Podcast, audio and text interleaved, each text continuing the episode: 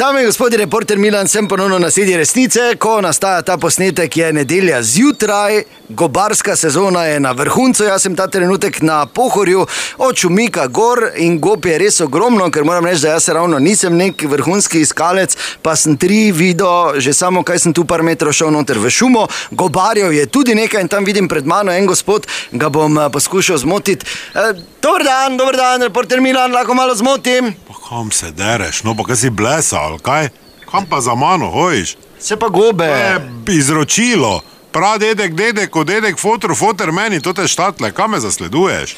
Zdaj bi te tako mogel z neko grčo spat, da, da bi pozabo. Kaj si blesal, ti ali kaj nobenemu, ne, pustim še baba moja, ne, zraven mene hodi. Pa kaj te brez košare? Kot da si prek za ostre, briže na črno.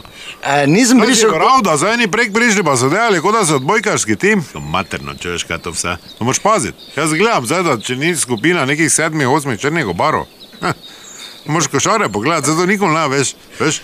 Dobro, jaz sem z radia. Ni tako preprosto, ne? Ja, vim, če imaš mikrofon, sedaj vidiš. Zato nisem ja. prišel po gobe, zanima me ena stvar, namreč vse več ljudi se, ker tu recimo ni zdaj signala, zgubi, ko gre po gobe. Ja, se zgubi, ja, normalno. To je šuma. Kako vi za to poskrbite, vi se še niste zgubili? Jaz imam kompas vgrajen, če ti pravim pradedek, dedek, dedek, fotor, jaz se tega zdaj ne morem zgubiti. Baba pa je kritična, ja? No, pa glede na to, da vaše žene ni tukaj, se javlja.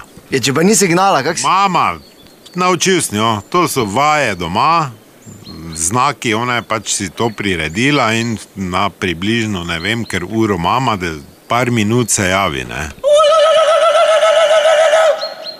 Aha, kaj to je blago spa, ker ptič. Ja, tu sem, no, kaj si panična. Ja, no, dobro. In ta Ja, znak gre- preverila me, ki sem, ker je tako strah šumi.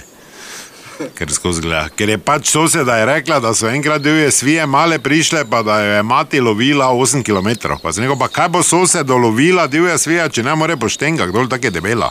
Kaj verjameš?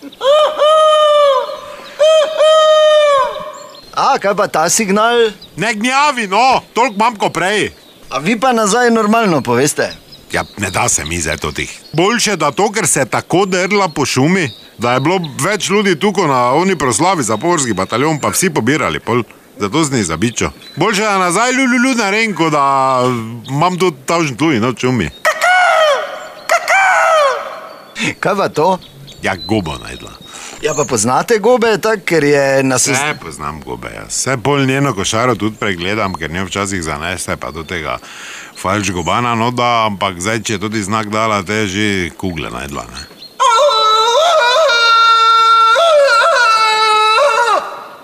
A kaj pa je to, verjetno velika goba. Ne, Ja, moraš ver- ne srat je šla.